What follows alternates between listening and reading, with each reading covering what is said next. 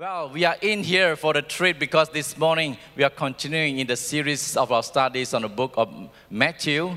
And uh, last week, you know, uh, Wang Yan has uh, given us this Matthew chapter 1, and it's so beautiful. And, uh, you know, we, we saw how God fulfilled his covenant to Abraham and David through the birth of Jesus Christ, that Jesus uh, Christ became the eternal king.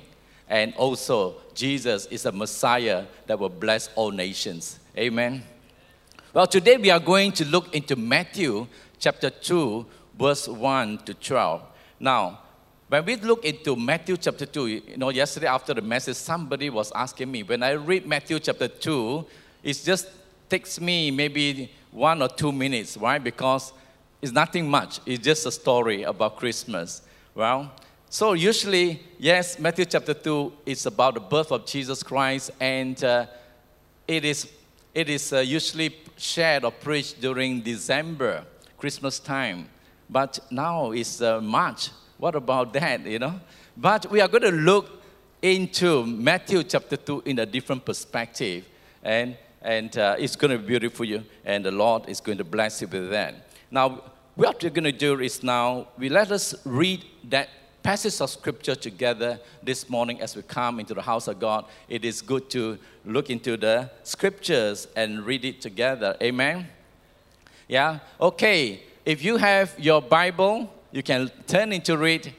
If you if not, you can look up to the screen and read it together with me. Matthew chapter 2 verse 1 to 12. And I want your cooperation from you know the front to the to the back and from the left to the right. Let us all, yeah, reach out when the word of God is, you know, is shown or is, is here, is, is lifted up. Let us lift up our voice to, to read out aloud. Amen. As an honor and reverence to God. Okay, come, let's read together. After Jesus was born in Bethlehem in Judea, during the time of King Herod, Magi from the east came to Jerusalem and asked, Where is the one who has been born King of the Jews? We saw his stars when he rose and had come to worship him. When King Herod heard this, he was disturbed, and all Jerusalem with him. When he had called together all the people's chief priests and teachers of the law, he asked them where the Messiah was to be born. In Bethlehem, in Judea, they replied, For this is what the prophet has written. But you, Bethlehem, in the land of Judah, are by no means least among the rulers of Judah, for out of you will come a ruler who will shepherd my people Israel. Then Herod called the Magi secretly and found out from them the exact time the star has appeared. He sent them to Bethlehem and said, Go and search carefully for the child. As soon as you find him, report to me so that I too may go and worship him.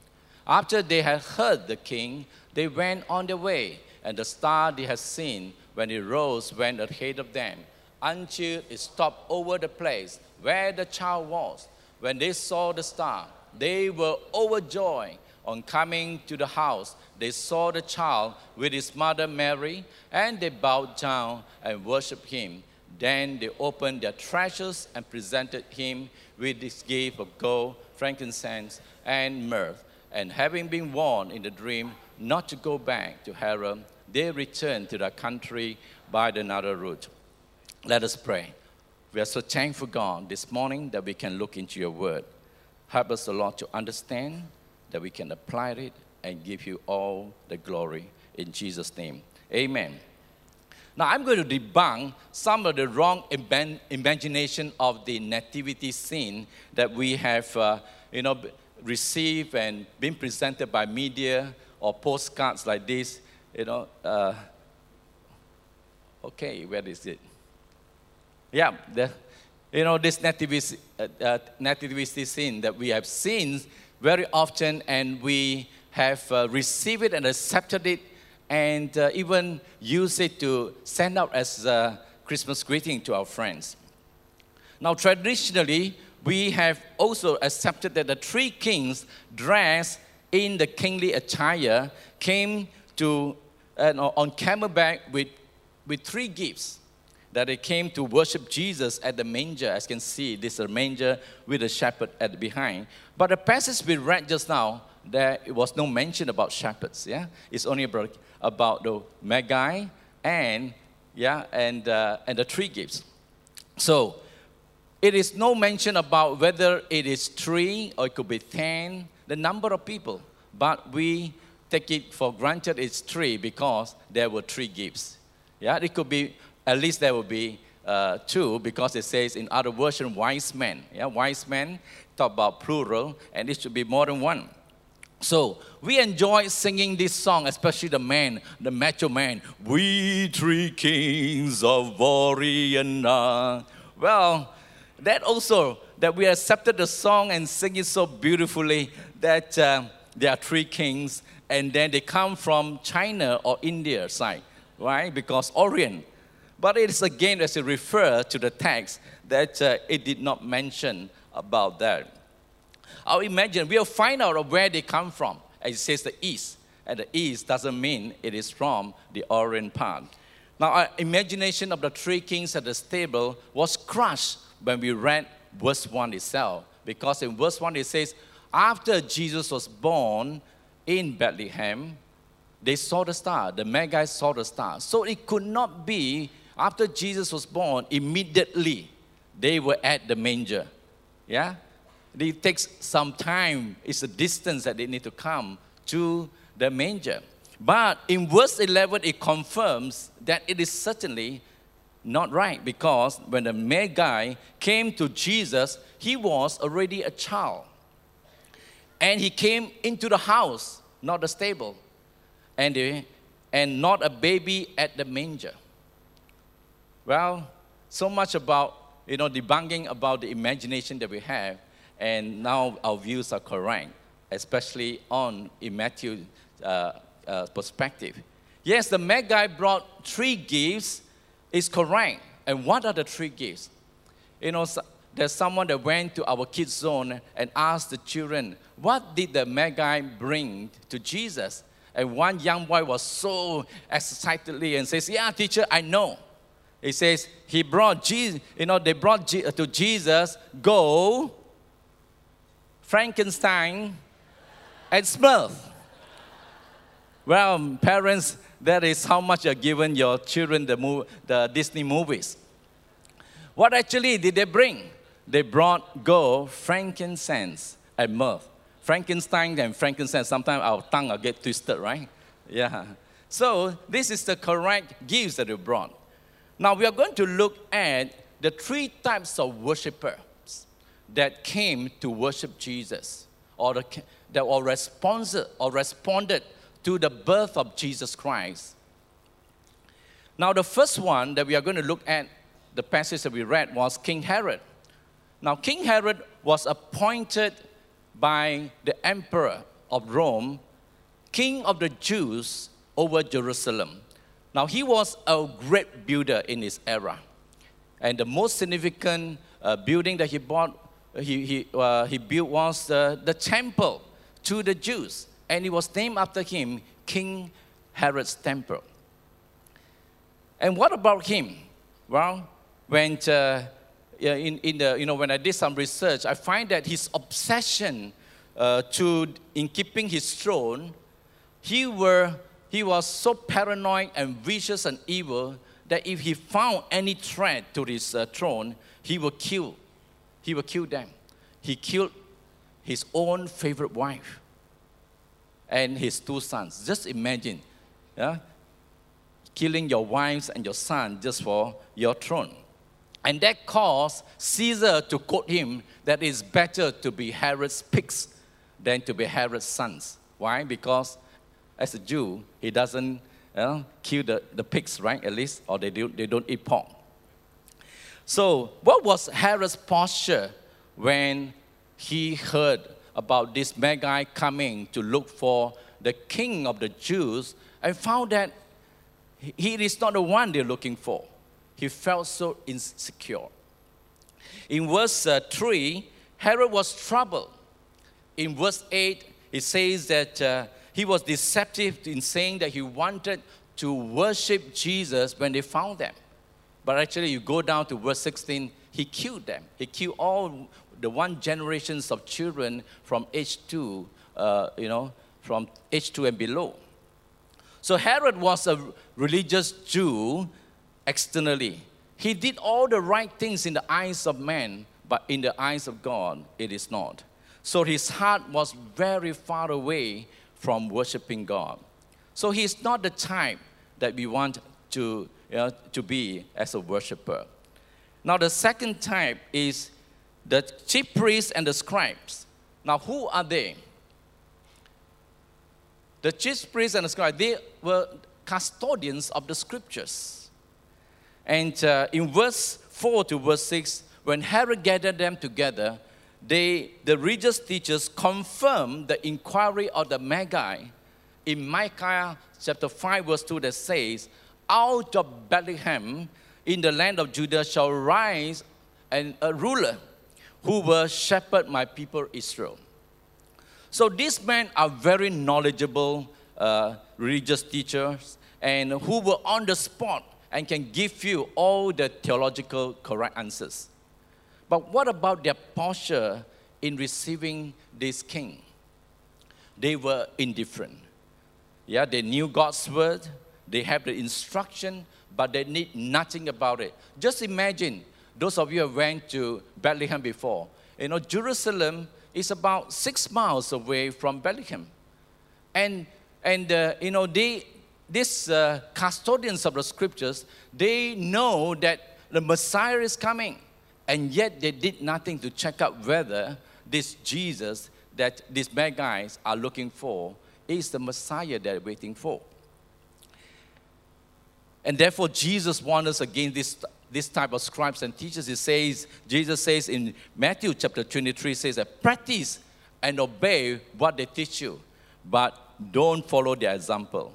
For they have the knowledge of scriptures, but they don't practice what they teach. Surely, these are not the type of worshippers that we want to follow. Now, let's look at the third group of worshippers, the Magi. They were from the east, as we have written.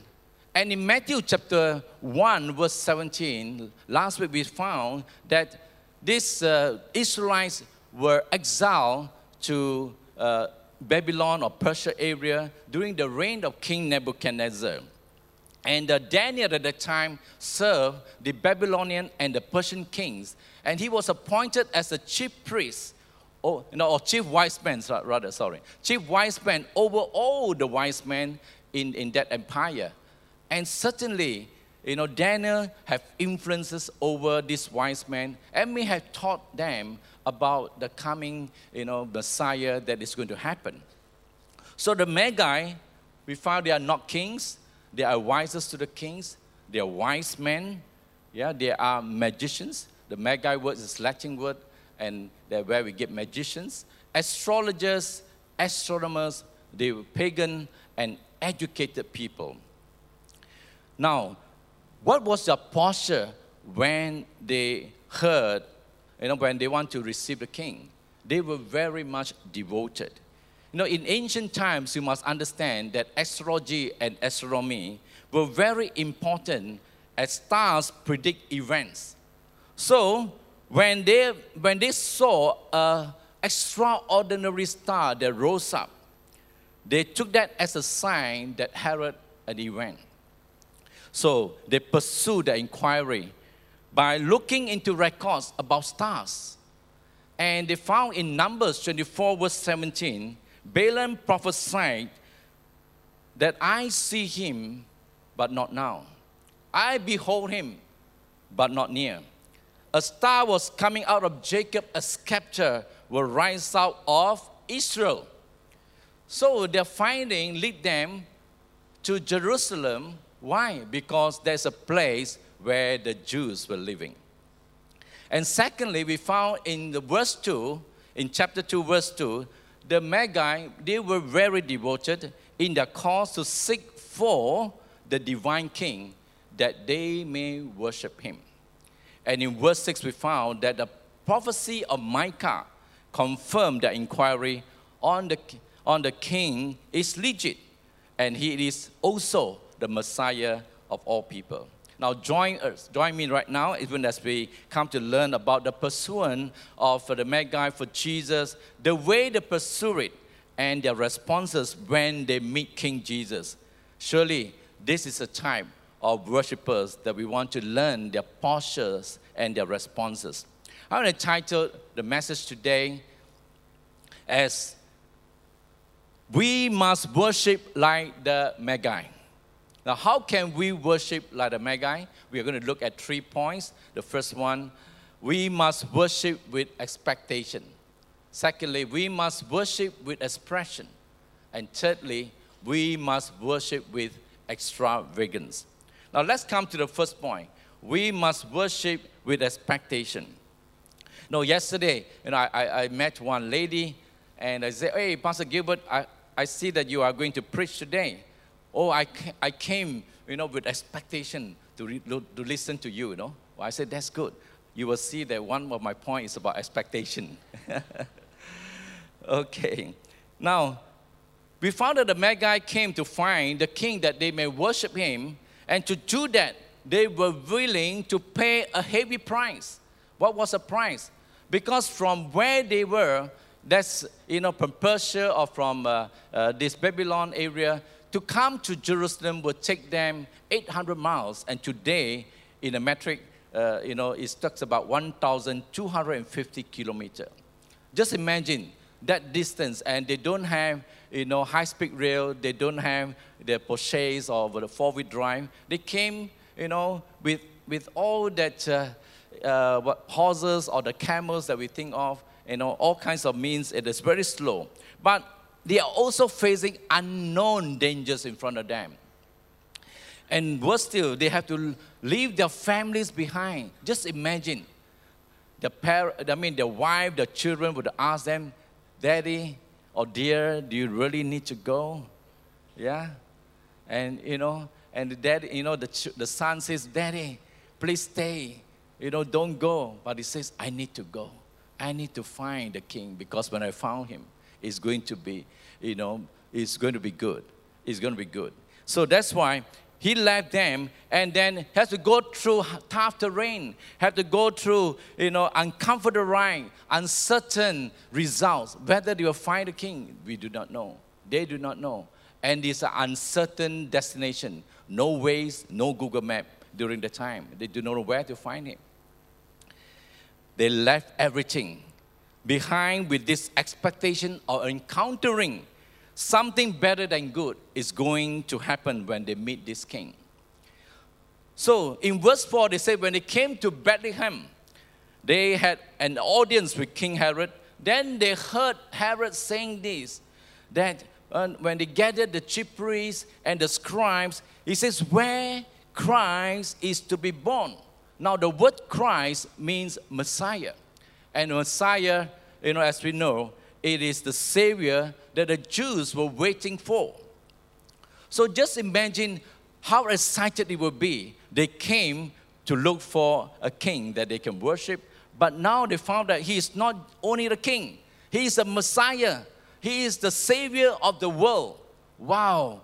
It is, you know, a fantastic news that inspired and motivated them even to look further. Now, just think about, about this. If the Magi are willing to pay such a high price to get into the, into the presence of God, what price are you willing to pay to worship Jesus?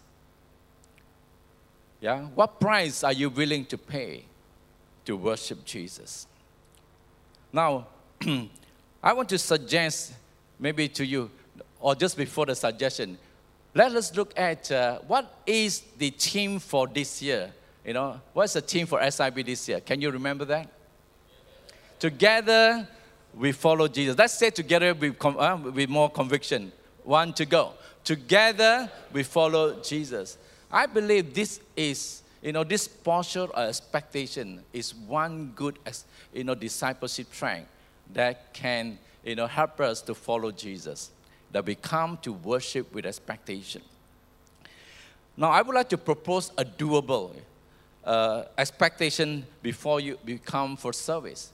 You know, I know that when each time we come, we rush here. We have to rush and, and wake up, you know, what time, and then have to wake up and brush our teeth and then rush for, for time. And to when we reach here, we have to go around the car park up, up, you know, all the way up. And then, you know, outside, we have to, you know, find a spot. And by the time we rush to the lift and come up here, oh, we are late. And when we sit down, wow, we, are, we feel punctured. Our, our HP also has gone up very high. Yeah? So, how about this suggestion that when you come to church to worship God, come with expectation before you come, plan your time to arrive here 10 minutes early. 10 minutes early. So when you reach here 10 minutes early, you know, you settle down and uh, find your favorite seats you know, some of, some of us say, I know that you come very early, half an hour or more, to, to ensure that your seat is not taken. Yeah? But the rest of us, why don't we come just 10 minutes earlier? Just imagine, you know, the mega guys travel so hard to come, take years maybe for them to reach uh, to, to the presence of God. You, for you to come 10 minutes early, it is not a difficult task, right? Is it difficult? No. So, but you come, you know, you sit down just like, you know, uh, Mama Chu, they, you know, they'll come early, they'll sit down, they meditate. You know, sometimes meditate too long, become very quiet. It's okay. You know, when the, when, you know, when the worship start, join in, worship the Lord. Today we have a fantastic worship time, isn't it? I, oh, I just enjoy worshiping God today. You know, it's so good. So we just join the worship, to praise, to rejoice, to clap your hands. And when it says raise your hand to worship the Lord, just follow and, you know, with that expectation, wow, it's going to be different. When come to the sermon time, wow, you know, just listen to the sermon, focus, maybe take some notes, and then, you know, and, and focus into what is happening. And, and with this expectation, when you come, go back, when you go home from the service, go home with expectation too. You know, with this, that God is with you, the anointing is with you, the blessings of God is flowing through you back to your home and back to your workplace from Monday to Friday to Saturday. It is going to, you know, work is going to be a worship to God too, and it's going to be enjoyable week when you come back the next week again to the presence of God. Isn't it a doable thing? Yeah, why don't you give a try, you know, on this, uh, yeah, this way that you can worship God? Now, how can we worship like the Magi? Let's read together. We must worship with expectation. Secondly, we must worship with expression. We find that in, when, the, when this Magi left Herod's palace, the special star appeared. And suddenly, the Magi were connected with the star again and led them to where Jesus was. Just imagine they were connected. It sounds very modern, right? That they, and it is, it is the star they were looking for. And in Matthew chapter 2, verse 10, we have read just now, it says that when they saw the star, they were overjoyed. Wow, Matthew just mentioned that not just happy. When they saw the star, they were happy. When they saw the star, they were joyful. But it says overjoyed. You can't express the feeling when they saw the star shining at the house. Wow, they were overjoyed. And Amplified Version says, when they saw the star, they rejoiced exceedingly with great joy. It is compounded. The joy is many, many, many times. You know, the words cannot express the feeling when they saw the star shining at the house. Just imagine, they just before they enter or they meet Jesus, they were already excited. They were really joyful. And, uh, and such a tremendous expression of great joy in expectation to meet the king. Now just imagine the scene. You know, all of them, the king, the, all the wise men, they put their arms around each other and they were jumping, oh my, we found it, we found it, we are here, you know. Oh, they will be, some of them will be so happy, you know, joyful that tears begin to roll down their cheeks. It's not a tear of sadness, but of tremendous joy. Wow, you know, we found it. We have made it. You know, they have, you know, it is, we are going to see the king. We are going to, when we enter the, the house, it's going to be tremendous. But before they enter, they're already joyful. How about you coming into the worship time? Wow, it's such a great time of worshiping God, and, and the joy just come when you worship as you worship God before the, even the message starts. Just imagine it's a, the scene. And what happened when the Magi entered the house? They saw the child with Mother Mary. They fell down and worshiped him. Wow. Come on, it's, you know, just imagine this man just saw a child. When you see a child, when I recently met Jehan, you know, when I see him, I don't fall down and to, to him, you see. You don't, right? Yeah.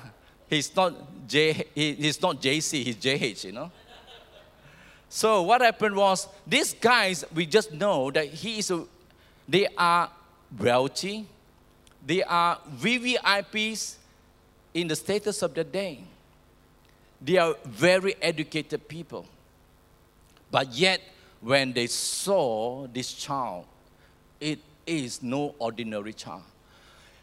This extraordinary star, when they saw this child, this is an extraordinary child that deserved to be worshipped. And the presence of God is just there and they just fell to this child to worship. Just imagine that.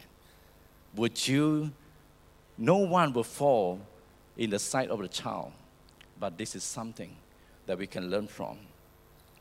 You know, when we come to worship God, it is not about our wealth, it is not about our status, it is not, you know, about all our degrees, but it's a, and God just wants us to come like a childlike faith, like this Magi. They come like a childlike faith. They come, you know, even with all the designers' clothing that they have, they did not, you know, they are not ashamed to just fall down to worship this King. And therefore, you know, when you come to worship God, just come like a childlike faith with sincerity, with an open heart to just come as you are to worship Him. You know, there are times in our healing uh, team, we have times that we do soaking, we will praise the Lord, we will worship the Lord, and the presence of God is so intense. It is so strong that some of us will be prostrating on the ground, some of us kneeling to the Lord, some and with hands lifted up, and some of us with tears just roll down. And we understand you know, the feeling of the Magi when they come into the presence, physical presence of the King of Kings and Lord of Lords. They were just overjoyed and just soaking into this presence. And this, you know, awesome presence of God is what God wants us to experience. So as you come to your father's house, how do you express your worship to him? You know, it's important as we come here. Let us not be so conscious about a person behind us, in front of us, or you know, the, on our left or right. But it's a moment of time when you come to worship just between you and God. Just express freely, express freely to Him. And uh, you know, that's why Jesus said, when He entered, you know, when Jesus entered into Jerusalem, the scene, He was on the donkey back. And then as He came into the city of Jerusalem, the people throw their clothes on the road and then some of them will cut the palm, uh, you know, leaves, and then they were waving and waving and shouting, Hosanna, Hosanna, blessed is he who comes in the name of the Lord. Hallelujah. Everybody were rejoicing and praising God with such an expression. We do not under, don't understand, and, and uh, you know, everybody will puzzle, the disciples especially. And in verse 40 in Luke chapter um, 19, verse 40, it says that if you don't worship me and if you keep quiet, the stones will cry out to worship me. We are not stones, right? We are living people. Yeah, if Jesus was, is saying here, if you don't worship, the chairs you are sitting will rise up to worship. Wow, just imagine it.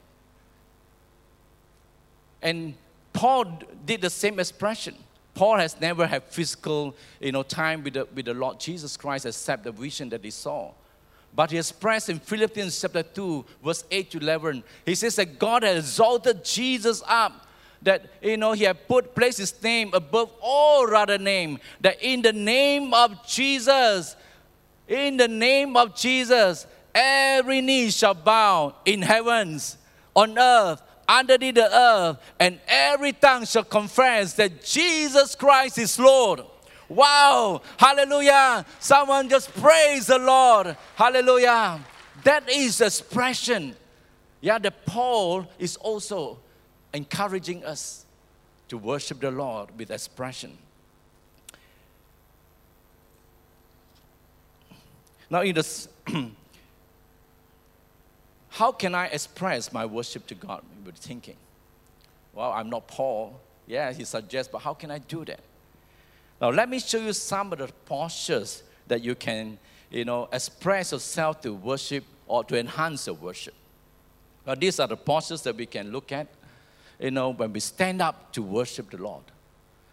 When we stand up in reverence to the Lord, you know, with hands lifted up, with, with, you know, and praise the Lord. Or when we stand up you know, we thank the Lord, you know, thanking the Lord, Odilia, thanking the Lord, and just uh, uh, what they call to just worship as you stand in reverence to Him. Or when you lift up your hands to the Lord, you know, the word lifting up, you know, Yada says, I will exalt thy name, and we lifted up hands. Or you can clap you know, we clap as we worship the Lord with excitement. And just as we sang the last song, you know, it says, with the king, you know, is buried but is risen again. Everyone, uh, you know, in front we were clapping. Or you can dance before the Lord, kneel before the Lord, or prostrate before the Lord. Yeah? Yesterday after the service, someone said, I like that posture of prostrating. I says, are you saying that you prostrate so that you can later on go to sleep? Yeah? It is not that. It's about reverencing, you know, reverencing God in that position that He is God. You know, Pastor Chu and uh, Pastor Lee Chu, they, they, you know, they are a great example for us. Wow, you can see them when they, you know, they attend four services. You only attend one service, right? But each service, they give their best to the Lord in time of worship. And this is a very good setting in the cascading, cascading uh, you know, setting and you can see him from every angle. You can see us in front, right? And you'll see him jumping, or you'll see him lifted up of hands, and uh, you know, or sometimes they kneel down, or they will just clap their hands and worship the Lord. Such a great example that we can follow. And you only come for one service. I believe you can do better than that, right? They have to save up the energy, you know, for the next two services after that. Yesterday, yesterday and today, already two, right? Two more to come. So you have only one service. You can do better. Amen. You can give your all to worship. Yeah. And if you do not know how the posture that I've given to you, look at them from there. Oh, how, how they worship just now. Oh, okay, I want to follow. I follow this way to worship. Just do that and express freely to the Lord. Now, how can we worship like the Magi? We worship, let's read together. We must worship with expectation. We must worship with expression. And thirdly, we must worship with extravagance. Now, in verse 11, when the Magi came into the house, they saw the child with Mary. They worship him. Yeah, the words, you know, we read just now, it says they worship him, not them. Yeah? The mother, Mary, must be beside the child. But, you know, the pronoun here is him and not them. Yeah, not them. So it's important. Is they this Magi knew who is the king, who is God that they worship, and they bow down to the child and not to the mother. And uh, what happened after that? They opened up the treasures and presented gifts to him. We see the right posture of the Magi here. They worship God first not the other way, or trying to impress the little child with the gifts first. Yeah? We, usually try to impress people with our, what we, you know, first thing, gifts first, right? Yeah, but here you see the Magi, have the right principle of worship. They worship God first. The gifts are secondary. Now, you find that in the Webster Dictionary, I check it out, it says they define this, uh, define extravagance as excessively elaborate, spending much more than necessary, lavish. You know, when they came to the house, they brought these gifts to them. And, you know, it was excessive in the standard, maybe, because when they come to the house, it was just a simple home, maybe not enough furniture for them to sit down. But yet, they did, were not stingy in their gifts, but they were extravagant, given more than uh, you know what it looks like they deserve it. But the King of Kings that they are worshiping deserve the extravagance, the best of their worship. And they, they lavish on them, you know, they, uh, the Magi bring expensive gifts and it looked too excessive. They are spending more than necessary on, on Jesus. Jesus' family actually maybe do not need so much either, but the Magi lavish all the expensive best gift they brought that befit the king. Amen. That is a posture of their worship when they saw King Jesus. They worship him first and they bring the gifts. Now, this gift, they didn't even know that it is prophetic. So when we worship God, you know, when we bring gifts to God, we didn't even know it is designed and planned by God into our heart to bring the correct gifts to God. It is a prophetic gift. Why is it prophetic? you look at gold. Gold, it represents royalty that he came and acknowledged Jesus as a king. Frankincense is a perfume or an incense that is to do with worship God. Yeah? It, it, it represents God. And thirdly, mirth. Yeah, it's about humanity, man. He's fully man, and they worship him. But of all the gifts, yeah, it's prophetic, and I see that it is ordained, it is planned by God to give the gifts to His Son. And, uh, and this prophetic act of worship, especially on the mirth that you can see, who on earth, you know what is mirth? Mirth is used to embalm dead bodies. And do you give mirth to a child? When you see the child, you bring diapers, you bring something else, right? But they bring mirth. And this prophetic act that we can see is that the mirth was used to anoint Jesus' body after it was crucified on the cross. Isn't that a prophetic act that this, maybe they don't understand that they brought this. Why am I bringing this? You know? But anyway, they brought, and it was ordained and planned by God, even on the gifts. Now, question is the Magi brought the best to worship the king. What will you bring your best to God this morning as you come to worship Him? What is your best that you can bring to worship Him? Just think for a, a moment. We find that the wise men, firstly, they worship and they put God first. They focus on Jesus first. How about you bringing your best attention during the service time? It's your best gift to God during the service time. You know, I know handphones today is very important. Yeah, we, we can't live without it. But Pastor Chu can, no? He doesn't carry one handphone with him. But it's, it's such an important gadget and, and so convenient. But it's also a great distraction, right? Why is it a great distraction? Because we are sitting and it, you know, and uh, you, you did not put in silent mode. When it uh, something buzzes you, you want you have a tendency to reply the message. And even some of us try to find a corner and try to play some video games when the message is going on. Wow, is this happening now? Somebody uh, smiling there. And uh, you know, how about focusing on God? When we say that we want to give our best gift to God, can we just put aside our handphone? Uh, you know, some, some, you know, I, left it in the office so that I, I don't have to carry it with me. Yeah, so that I can be from, from this day onwards, I was thinking, since I what, was uh, what I call uh, preparing this message, it really speak to me. Hey, put your handphone away, you know. If you are telling people, you better do that. uh, I don't want to be the, uh, the scribes and the Pharisees, uh, where we talk only, uh, no action. Now, secondly, they opened their treasury and gave it all to Jesus. You can never separate worship with giving. You know, when people worship, they give sacrificially. I would like to, you know, give you an illustration of my personal spiritual journey on giving. Now, I stand humbly before you, uh, how I practice giving as my worship to God. It is not that I have plenty, but with what I have, I gave reverently as my worship to God. Now, when I learned the importance of tithing and giving, I resolved in my heart to obey God's word.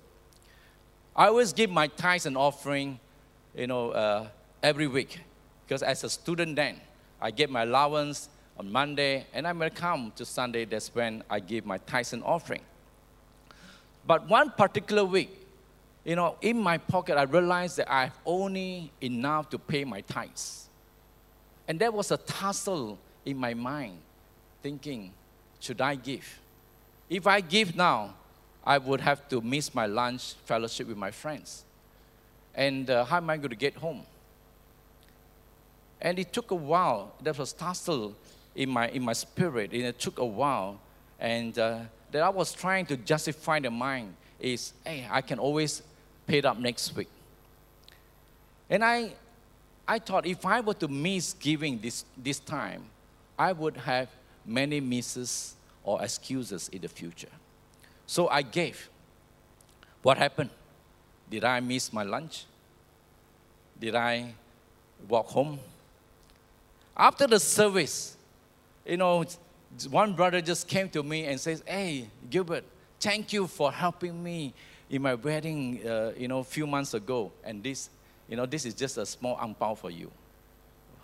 Wow. Few months ago, you know. yeah. And um, that very act, you know, gave me a very, just push up my faith in this conviction about giving to God. And the act of faith taught me that when I put God first and honor what is due to Him, even if I left nothing, but God was good. He is good, and He will continue to be good tomorrow. Amen. Hallelujah. Let's give God praise for that. The next giving lesson I learned was, you know, during my time, not this church then, you know, I, we have a lot of faith pledge, or they call faith promise, where we give to mission and we pledge to building fund and so forth. And, uh, and I usually give what I can afford. But there's one time I was challenged to give more than what I can afford. And I took up the challenge fearfully, but God again proved to me I can fulfill the pledge. So from then on, giving began to increase from four figures, five figures, six figures. Now, please understand, I'm standing and sharing this with you with, with humility and not with pride. But to encourage you, my journey, giving more is never easy. It's still never easy today. You know, giving more, giving extravagantly is never easy task. But before you can give more, we have to start from the first step. To be faithful in giving what belongs to God. Just as Jesus says, give to Caesar what is due to Caesar. Give to God what is, what is due to God. Now, from there, God will expand your faith to give much more, more than you were ever expected you can give. More, you know, than you can ever expect you can give. You know, this is a lesson I learned, and this is what the Lord wants us to teach us about worshiping Him and giving is part of our act of worship to Him. And our God is, you know, is. I found that this Magi, when they saw the extraordinary star, it is, you know, also represents that our God is an extraordinary God. Amen. Do you think our God is an extraordinary God? Amen. Therefore, this extraordinary God deserves our extravagant offering of worship. Amen. Can you say this together with me? Extraordinary God deserves extravagant worship. Amen. No, I stand before you, not a rich man. And I'm not poorer because I gave, but I stand before you, declaring that God is good. And He certainly deserves our extravagant giving as our worship to Him. Amen. Praise the Lord. Let's give Him praise. Now, the Oxford Dictionary gives us another definition. It says that extravagant is wasteful. Now, there's a story in, in the Bible, in Jesus' time, of course. You know, there's an act of extravagant giving by this woman. And this act is, was so impactful that all the four Gospels captured the story.